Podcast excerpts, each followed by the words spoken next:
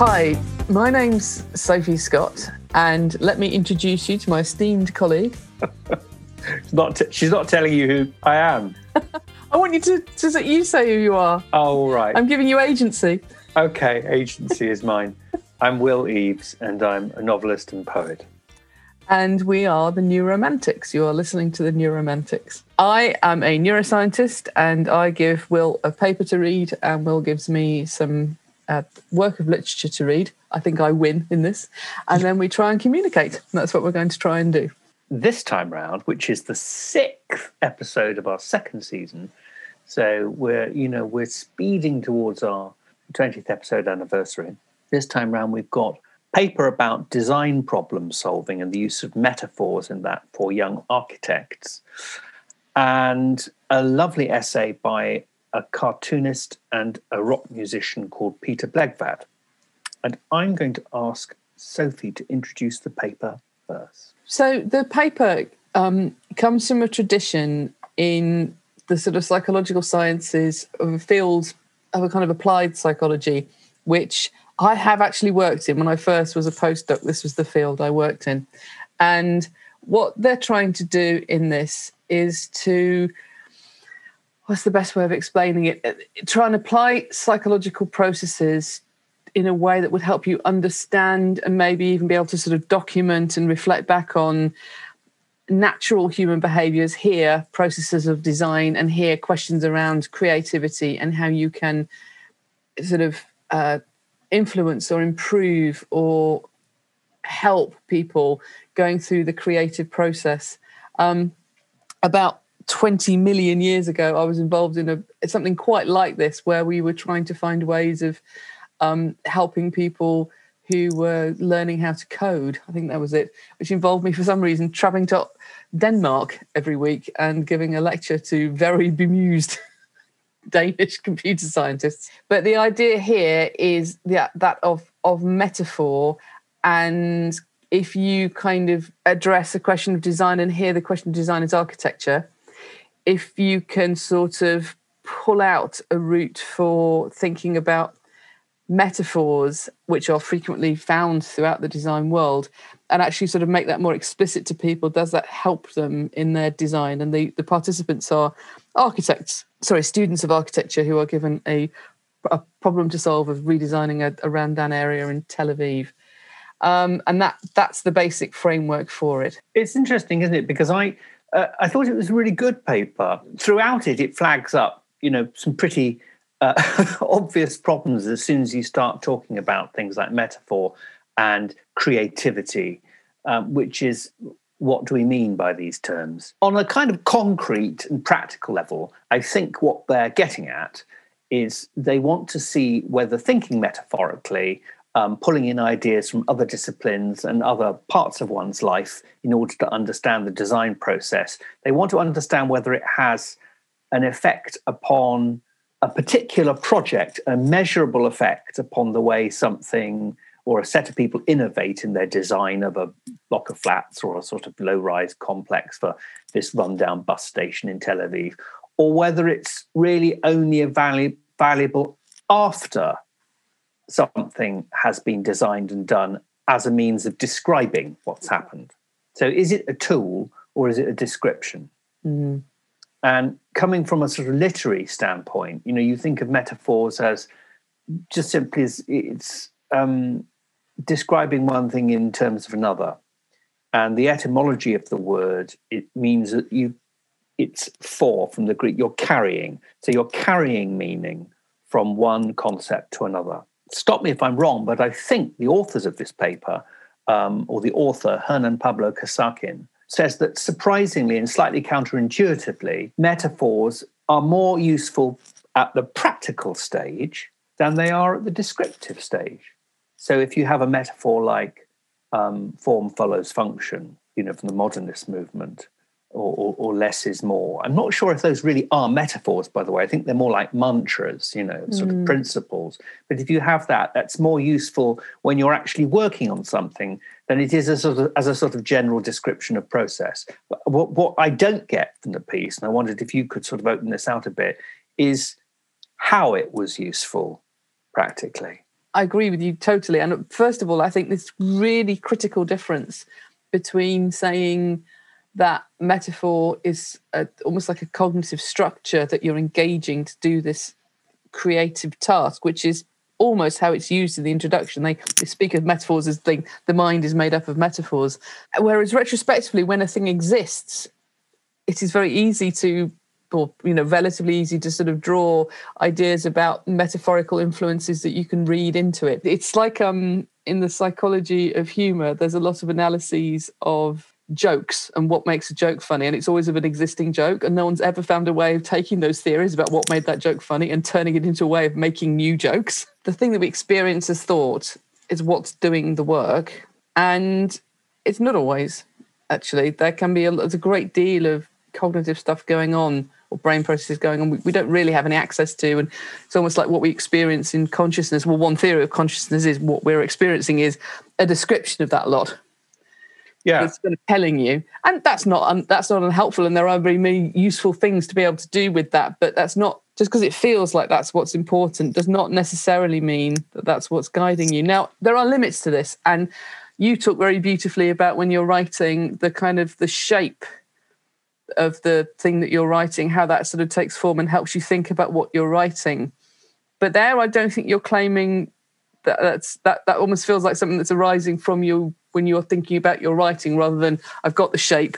Now let's crack on with the writing. Yes, it's not it, it's not a kind of modular process. I think if you're trying to write a story, you don't you don't eh, you know have a thought or a shape and then you know wrestle it into some shape, some further shape. It's it's the processes are quite coeval.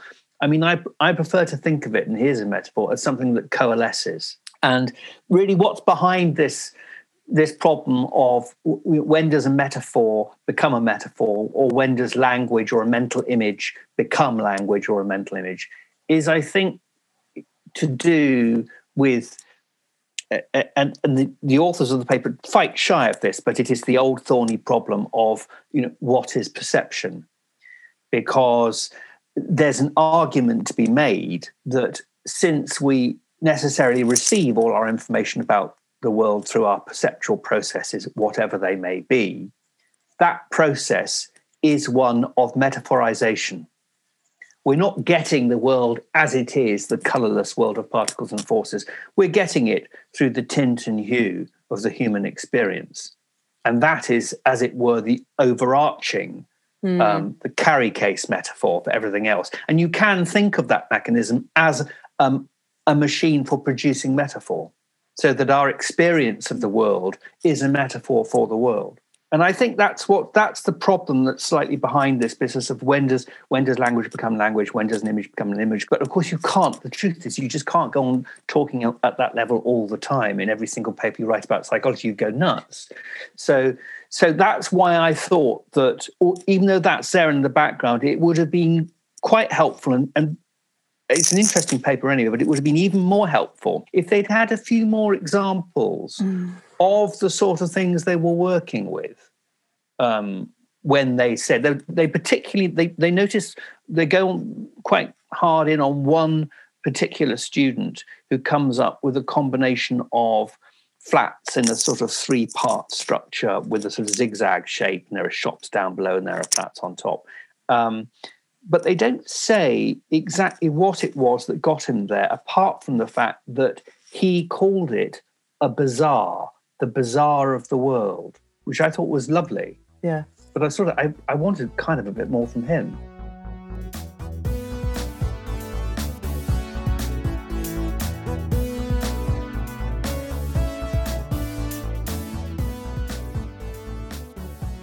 I mean, it's another tension in psychology. Do you go in and run an experimental study, which is what they've done here? They've got different groups, they, they do different things and they see what the outcome is.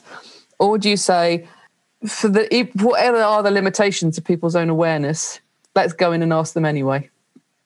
Yeah. Let's find out from their words what they say and see if themes emerge. And it's, you know, it's a technique, a, a qualitative analysis that has its roots in sort of psychology taking ideas from, you know, the humanities and the literature and sort of, you know, treating what someone says about what they've done as a text that you can then pull things from.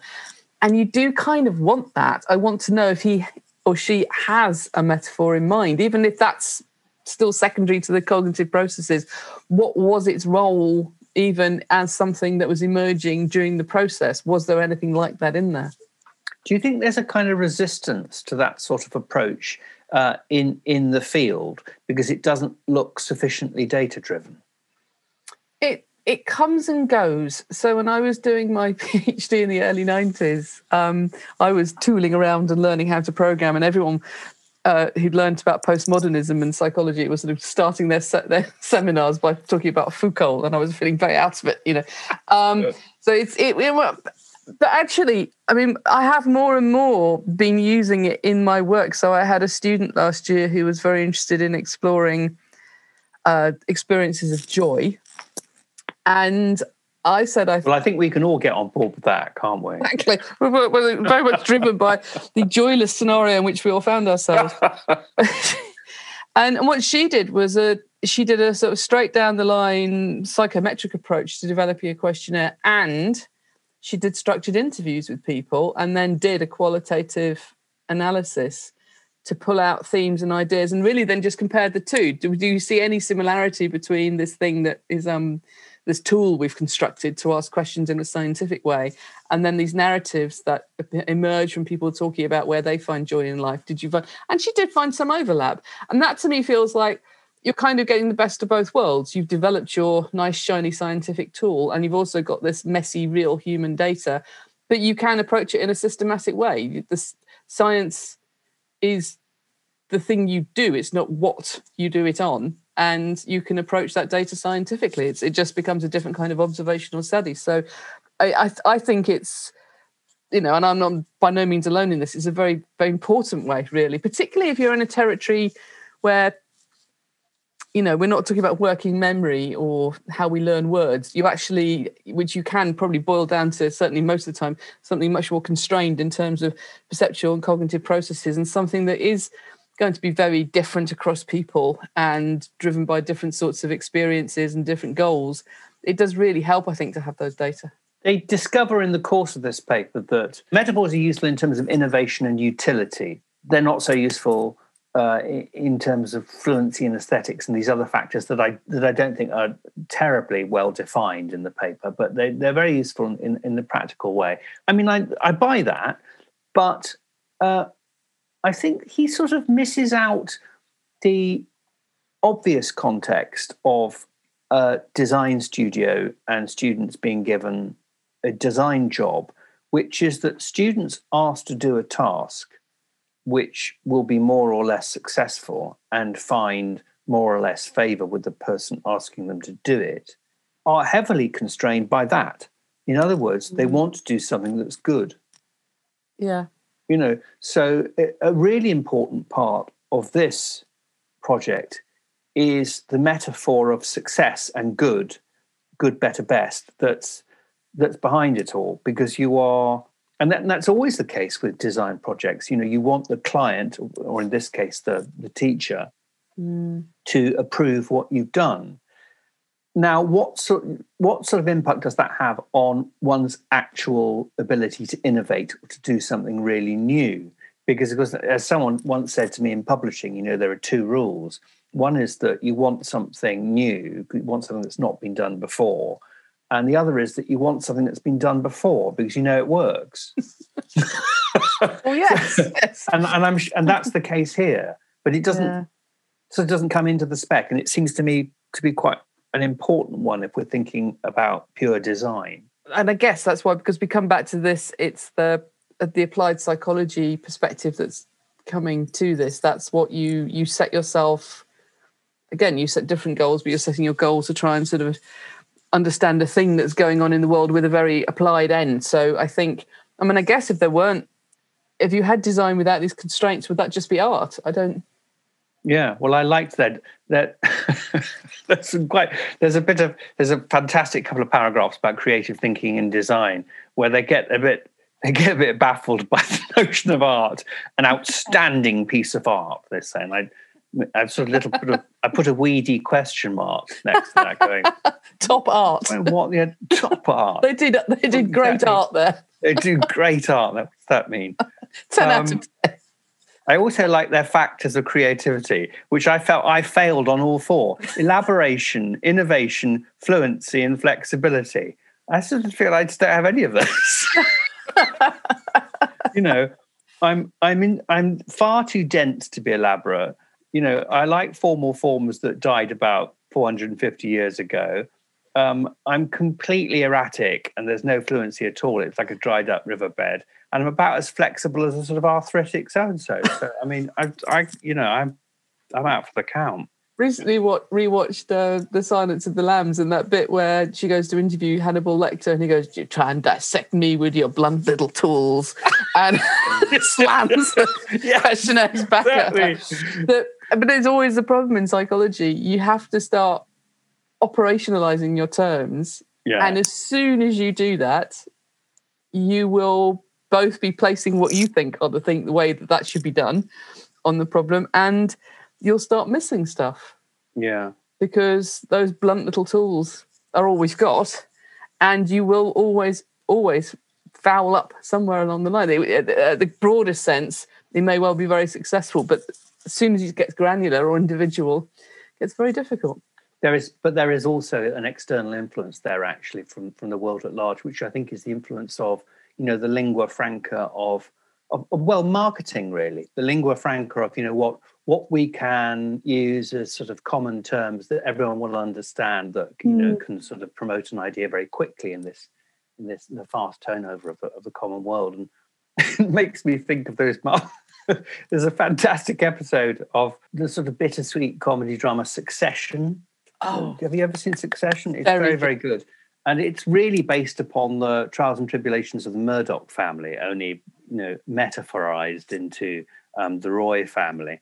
And there are these endless board meetings at which people use these operational terms, which begin to spawn other terms that mean the absolute reverse. There's one where they're talking about saving the company, and they're talking about those sort of bits of, you know, the media mix that are lifeboats. In other words, things that are profitable and will keep the company afloat. But as soon as you start mentioning lifeboats, of course, you invoke Titanics and icebergs. you can see escape. um, suddenly, we're talking about icebergs. What's going on? It's very, very good. But that I think is a that's one of the problem with this with this business of operational terms. They because they're necessarily a bit vague. Um, they yes, they tend to spawn their opposites. And of mm. course, that's what happens with metaphors as well.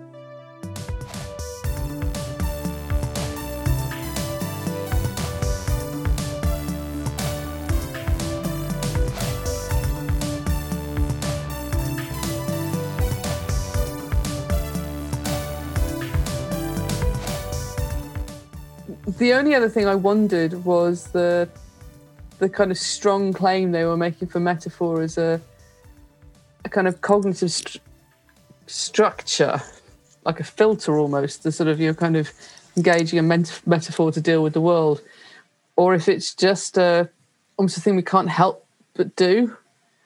Like we want to name things and we want to categorize things and we want to find similarities between things and we want to tell stories about those things. And metaphor seems to be part of that kind of a way of imposing meaning on, as you say, this random world we're in.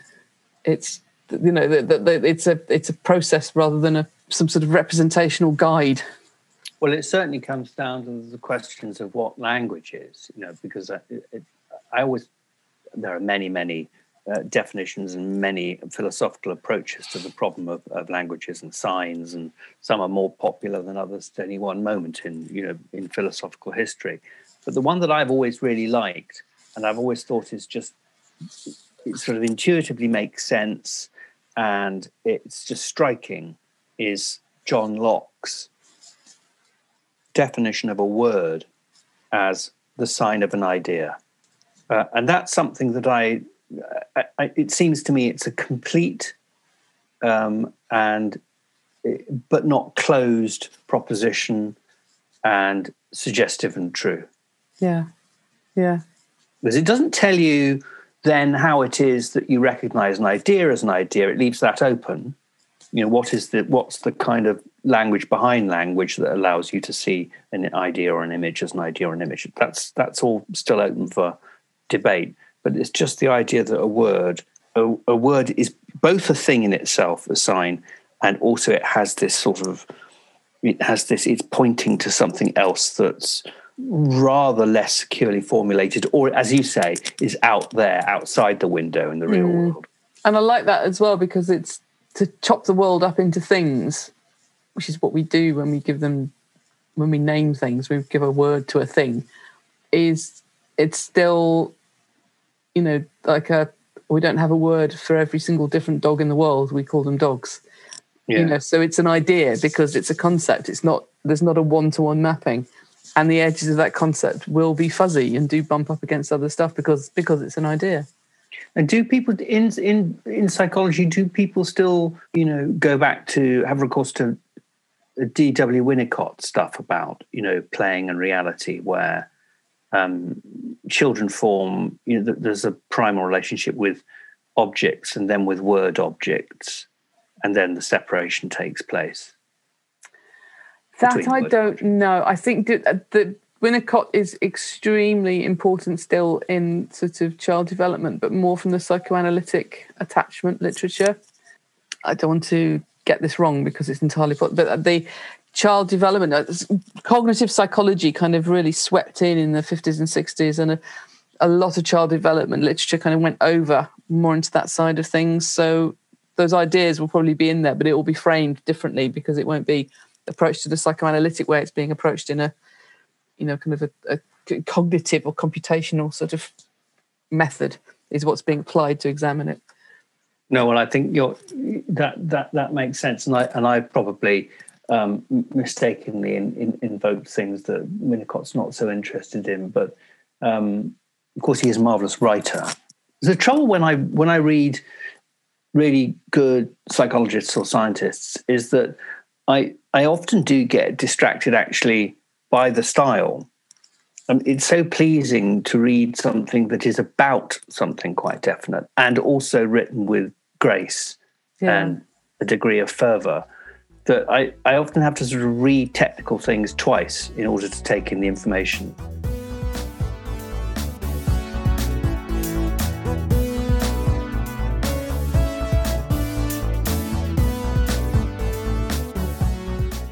So there we are um, metaphors and uh, design and the inherent properties of both, which I think leads us on to an essay that I did choose because it went along with this problem, I will admit. So it's unsurprising it has correspondences with it. So this lovely essay is by, um, as I mentioned, this cartoonist and rock musician um, and marvelous writer and all round good guy called Peter Blegvad uh, whom some listeners, uh, if you're still with us, may remember from um, The Independent on Sunday. Uh, for many years, he did the Leviathan cartoon strip, which was the one where the sort of enormous baby sort of encountered the world, and it was rather surreal and very, very funny. Uh, but he's a great he's a great musician too, and he does lots of records with Andy Partridge, um, formerly of XTC. And this essay that I've given, Sophie, comes from a new book called Imagine, Observe, Remember. And it's about a drawing and thinking project that he's had going for about 40 years now, uh, in which he tries to isolate and run together these three properties um, or ways of thinking about objects and images. So typically, he will draw from memory uh, the way a river um, runs through a delta to the sea, or he'll draw a radiator from memory, or a razor blade, or some swimming baths, or a piano, whatever it might be. And then there'll be another image, which is an image of straight observation, and then there'll be a third one, which is um, the image reimagined. So memory, observation, and the reimagined thing, and to see how those, whether those three different processes um, produce different things or whether they're all part of the same thing. Uh, and he acknowledges that it's a kind, there's an artifice involved in this because, of course, they're all part of our perceptual apparatus and, and, and, imaginative apparatus. So memory and imagination are arguably quite close together, and there's a lot of literature about that. But nonetheless, it's it's a fascinating piece, and um, I, I think it's very moving too because it's about someone, as he says, it's about someone to trying to be um, objective about their style and it's a really mm. interesting thing to do rather than sitting there saying, you know, we are all uh, inalienably, you know, subjective and it's all mysterious and we can't say anything about it. He's trying to do what the psychologists are doing, actually, yeah. which is subject himself to an experiment. Yes, in fact, it read like a piece of natural history. I, I, I absolutely loved it. I was really struck at how he had just really pushed out what those three things could mean. So in psychology, you would tend to Somehow imagine that. Oh no, I'm going to say imagine too frequently now, but remembering, observing, and imagining at one level should tell you the same thing. And of course, then we know it's not. We know that when we remember things, they do distort. They're not memory again. It's a process. It's not a veridical encoding of what the world is like. And the process of recollecting things, all sorts of other stuff comes to sort of interfere with that. Of course, what got in in the first place cannot necessarily reflect what is out there. So observation is not uh, straight down the line veridical redescription of what's out there because your eye is or your ears are processing that information and you're experiencing your brain's guess, best guess at what that means. Right. And and imagining somehow is again feels like well it should be something you, you kind of you, you've got a bit of memory um you know you'll, you'll bring it to mind. But weirdly if you look at brain areas that are associated with imagery you do see you can see sensory areas like visual areas activated or auditory areas.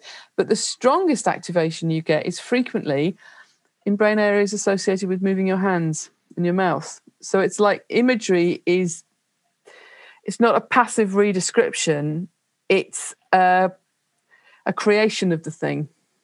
You're, it's always an embodiment exactly that's exactly embodiment it's precisely the word. You are somehow re, reforming it or the way that you recode what it could be is by using the code that you have of how you would do things in the world to make it happen. Yeah with your mouth with your hands with things that you can move to make things occur and be and exist seems to be really, really important in auditory imagery, but also in visual imagery. And that seemed to weirdly link back in with what, you know, he was letting imagery mean something different than just a redescription of memory. Yeah. Uh, he also says, I think, very beautifully that uh, because in your lovely paraphrase of what's going on there, the thing that you're alluding to, of course, is that in all these processes, time is going by they're all sort of temporal. So the business of making something is is always active. It's always a process of construction in which um, you know things are flowing into the present uh, and and and on, as it were, into the past. Um, so it's that thing that I think Sartre calls, you know, the ever growing in totality of the present is what the present really is. It's a sort of um, it, it, doesn't exist in itself, but it's a sort of point of uh, confluence. Mm. Um, and I think that he is trying to, uh, yeah, he's trying to create at that juncture so that you see um, the different real world objects in their various states, potential, actualizing, um, yet to be. But there's always the sense, as you say, that the real world is is behind it. That there is mm-hmm. something to be. If it's if it's imaginary, there is still something to be imaged. And the question is, it's just that you're not quite clear what the object is yeah. at the imaginary level. yeah. um, but it's it's there somewhere. Uh, and one of the interesting things he says is that, of course, this is harder to do in a way in drawing because a drawing is received very immediately by the person looking at it. It's a bit easier to do in writing and in spoken description because the reader is complicit, he says, with the writer in the imagining process. You know, it's taking place as you write and it's taking place as you read, and they both have a sort of passage in time. Mm. Uh, I thought that was really nice and very true. In fact, the exact thing he says time based media are better suited to depicting this flux than a single drawing is writing has a particular advantage in that it makes the reader complicit in the act of imagining. And then he's got lots of lovely quotes throughout the sort of thing. This is one from an Uruguayan author, Felisberto Hernandez, who says, First I sat on the bed and gazed at the little table with the walnut stain. Then I looked around at the number of other things in my room. Suddenly I felt a clear space inside my mind where a sort of airplane was floating. I'll assume my eyes were looking outward as well as inward, and that, being round, when they moved looking inward, they also moved looking outward, which explains why I was, if only vaguely, aware of the objects in the room. But I was focusing my attention on the airplane floating in the clear space inside me. And I do think that's brilliant.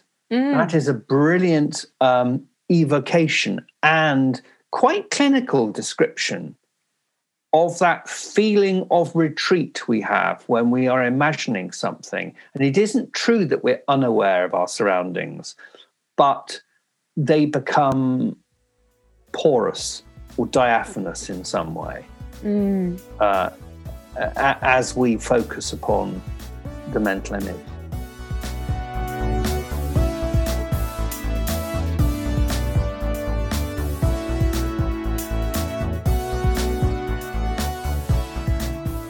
There's so much interest in psychology, and quite correctly, in how we pay attention to the world and the things that affect that.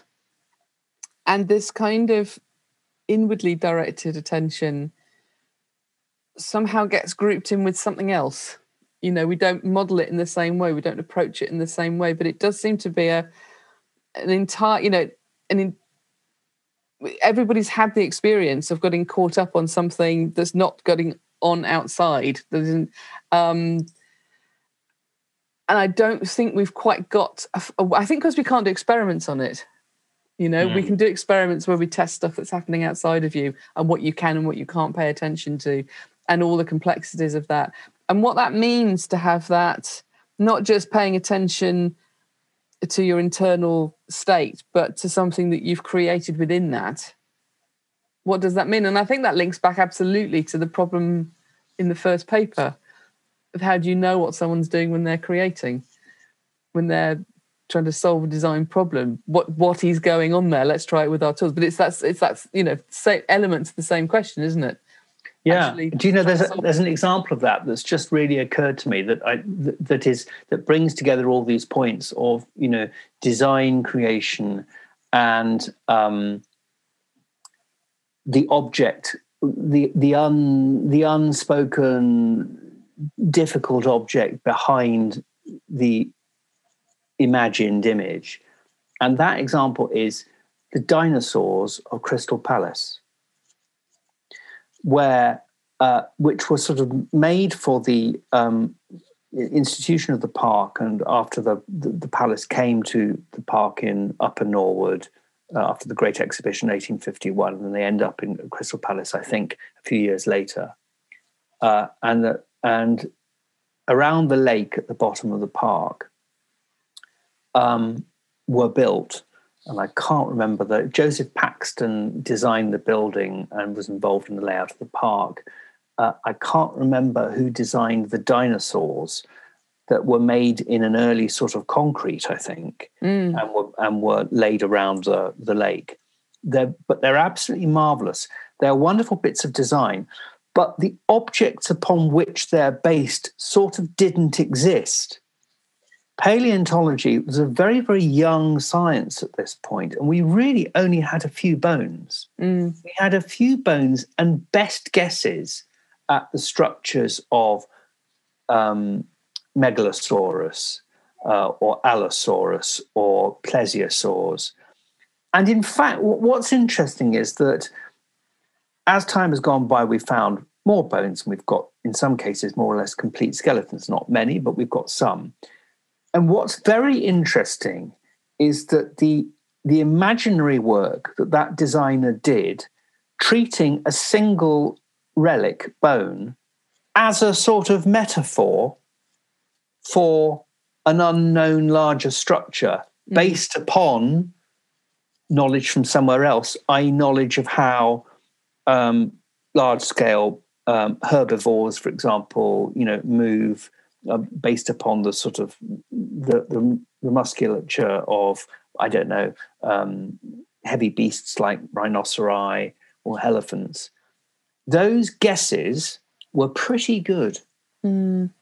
You know th- what they came up with using the anatomies of available creatures and carrying them over into those of the dinosaurs because they might have just got a hip bone. And they know it's a big hip bone so they can make a guess about the size of the creature and the weight and so on. Mm. they weren't bad. They weren't bad guesses. And the, the structure's a bit strange in places and they get one or two scale things wrong. Um, they underestimate for example the fact that because a plesiosaur is in water it can be bigger yeah. You know, it's got buoyancy to help it. So the plesiosaurs are too small. Yeah. Um, and the land animals are typically, you know, some of them are a bit too big. But they're very, very good guesses at precisely that intersection of the imagined and the remembered. Mm, that sounds amazing. I, to my shame, I have never seen them. Yeah, it's really I, it's my favourite park, and I, I I go. I mean, it's quite near to where I live, so I go there quite a lot they're lovely. They've been vandalized a bit, sadly. They've been trying to restore them, but someone came along and knocked the teeth out of one of them, which is a great shame because they're beautiful objects.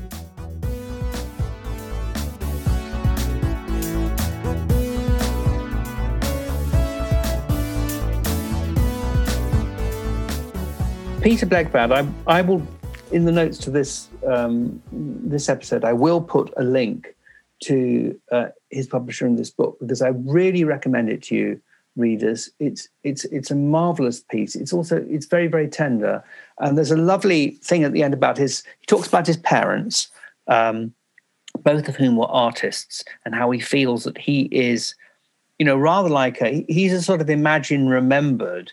Uh, mm. Uh, combination of the two of them. His his mum, who was um, trained by Leger in, in, in Paris and developed her own uh, quite sort of naive style in order to go with the sort of book she wrote. And her father was who was um, who was a much more of a kind of um, autodidact in that he was a fantastic kind of uh, memory for forms and the sort of natural ability to reproduce things with the hand. And he feels that he sits at the at the kind of junction between those two styles, the sort of inbred capability and the edited, acquired uh, style. And maybe that's one way actually of thinking about metaphor too, that you are using some kind of innate ability to explain the world to yourself. And you are also trying to give it your personal style. We all use language individually. There's all there's always something in it that is of us. Mm. and metaphor is one place one can look for it. The only other thing I, i'm going to find this very very hard to articulate but there was something really powerful about seeing somebody reflecting back over i kept thinking well, heck, i've got these dates right? Could he really be writing about the 1970s because it didn't seem to be it wasn't like sort of oh here is a body of work and i'm describing it. It was more like a kind of an eye on an artistic development which had its roots so clearly back in his childhood. It was a very very extraordinary piece of writing about a, a life. Um, it was fascinating. It was it was what he was writing about was incredible, but also just the the approach. I I would love to see more people do that. I think it comes out of his uh, teenage years and and his his late childhood. I think it comes out of the '60s and this sense that you are, as he says at the end, that he felt that his generation of of, of art students and um, uh, graphic designers and, and, and cartoonists, they they were all psychonauts, uh, and that it was their job to, um, as Allen Ginsberg says, and he quotes him to, to widen the area of consciousness, make pragmatic examination of the texture of consciousness, mm. even somewhat transform consciousness. And uh, you know, I think the '60s get a bad rap in many ways because we just, we, you know, we we lump them in with a particular time in popular culture uh, and once you've marked the usual reference points, um, you know, the end of beat culture, the rise of the Beatles, money coming into London, you know, the swinging 60s, uh, the Stones, um, Altamont at the end of it, you know, you, you, you, um, that's it, Vietnam. Uh, and it's, I suppose this happens to every decade, but it's, it's very instructive to be reminded that there was, there's a psychological history mm. to the 60s too, which is really important.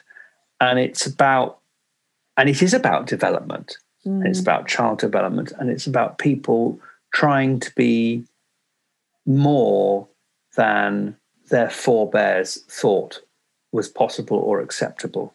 You know, it, it, it is, um, I think, expansive and, in the best sense, you know, politically challenging in that way. And he says this business about going back and finding something true, which you alluded to there, this is what Peter says at one point. This whole project has what might be called an orphic or hermetic aspect, which involves bringing something lost or hidden to light, and which has as its aim personal transformation or anamnesis, the recovery of innate knowledge, knowledge one didn't know one knew perhaps acquired before birth, a whole other type of remembering. And I think that's a brilliant uh, encapsulation, not just of his project, but I think of what you're trying to do when you work artistically. You are always trying to find the hidden. So there's always something a bit occult about uh, creativity. Uh, it's it's it's about trying to find the thing that isn't um, obvious or acceptable or or immediately accessible. The question then is how do you recognize it as the new thing without reference to the past? How you know how is yeah. a new that's I mean I always think that's an interest. How is the new recognizable as something new? There's a a thing we always do in in science is try and if you're studying something you want to try and control for time and of course you can't you can't if you're trying to look say at learning how do you control for time? I can't get you to unlearn it. What do i do? And and of course life doesn't control for time because it's not avoidable. And um one of my you know it's life isn't a randomized control trial where you then get to start all over again and try being a dentist. So there are you know we you can't get around it. We try and get around it in science with greater or lesser success and you you actually can't. It's just that everything everything that happens to you, you are judging and dealing with in the light of every single thing that's happened to you prior to that point that's informed your experience. And you can't not, you can never sort of see with new eyes. Somebody asked me once uh, about what would you want to hear again. And this relates to something that you and I are both interested in. What you know, what's your what? I can't remember something. What's your favorite accent, or what would you like? What what voice from history would you like to hear? And I said I'd like to hear what the Beatles sounded like because they, as soon as you've heard the Beatles, then now that's what the Beatles sound like. But there was a brief period when it was completely shocking to have young men speak that way in a public forum with these accents and these working class attitudes and and and it was new. And of course and as soon as you've heard it then that's not new anymore and now that's the beatles it's how the beatles talk and then that becomes a totally different thing. And that's everything. Everything you're encountering you you you then incorporate and now i know about that. What's the next what's this new thing? It's a it's a it's a tyranny Perhaps that's why people like you know uh, quite a lot of artists and, and uh, Peter is certainly a good example. Um, trying to do two or three things. I mean, they may be known principally for one thing, but it's very important in the creative process to have something else going on at the same time.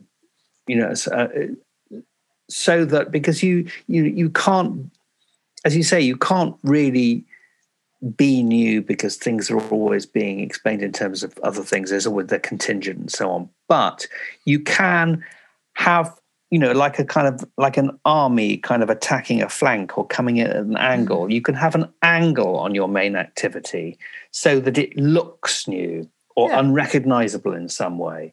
And I guess that's why it's so important to him to write music alongside mm. um, uh, drawing and to draw alongside the music making and to write because these things are a way of there isn't a, he's really saying there isn't a single experience there isn't a single unitary experience in life. There's everything is refracted by something else which is one way really of describing what metaphor is doing. So there we are metaphor and uh, Mr. Blegvad and Design Studios. Well, thank you very much, Sophie. Thank you very much, Will. And thank you, listeners. And we will be, be with you again soon for episode seven of the second season. And um, there are plans afoot also for another online gig, which um, we will inform you about as soon as we know what they are ourselves. another Neuromantics uh, soiree. Indeed. A salon a salon. but in the meantime, thanks so much for listening. Thank See you, you next time.